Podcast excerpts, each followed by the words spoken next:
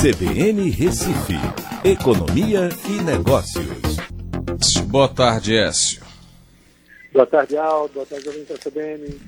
Bom, a pergunta vai ser rápida e eu quero uma resposta bem longa. Você tem cinco minutos aí para responder, ok? É, tô falando sério, tô brincando não. Essa taxa Selic agora a 2, é...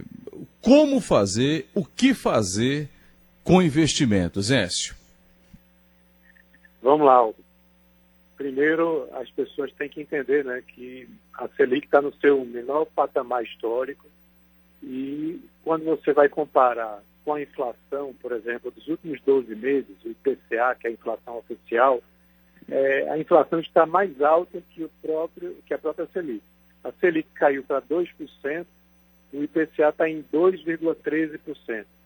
Então, estamos aí com a taxa de juros básica da economia, é, que quando você vai olhar o juros real, ele está negativo, né? ele está abaixo da inflação. E aí, uma série de investimentos de renda fixa, eles estão, na verdade, a grande maioria deles estão no campo negativo também. A poupança, ela paga 70% da Selic. Então, a 2% você vai pagar 1,40%.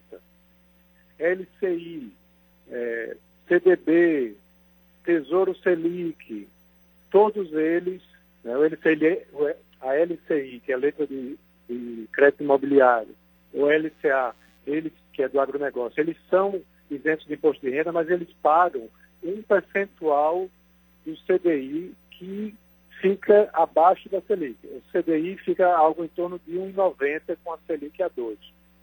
Aí você vai ter também uma remuneração negativa se comparado com a inflação.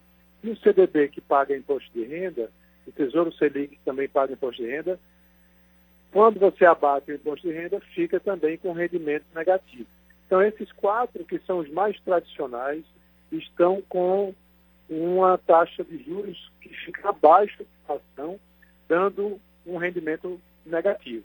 Tá? Eu fiz um quadrinho desse, estou disponibilizando ele no, no, meu Instagram, nas minhas redes sociais, para quem quiser ver depois. E aí as pessoas têm que migrar para o investimento em renda variável. Não tem solução.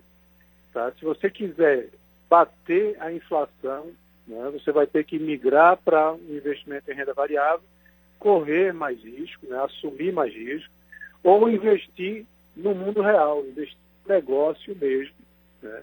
Estamos saindo aí de uma pandemia onde as pessoas precisam se organizar né, para saber em quem investir melhor, que tipo de negócio vale a pena realmente investir, que não estaria sofrendo né, com queda de demanda por conta da pandemia, é, ou a renda variável. Na renda variável, aí você tem é, os fundos imobiliários, você tem os fundos é, multimercados, que aí investem em diversos mercados diferentes, fundos de ações, que aí tem a volatilidade das ações.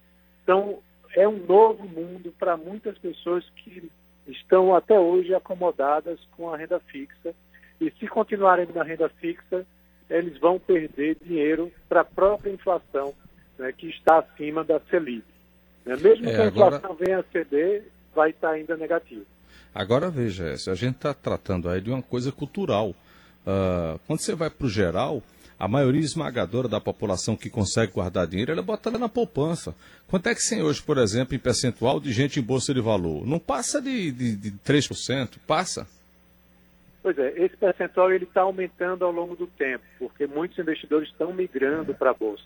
É, nos últimos dois anos, né, 2019 e 2020, a gente tem um, um fluxo migratório enorme de pessoas para a Bolsa, tá?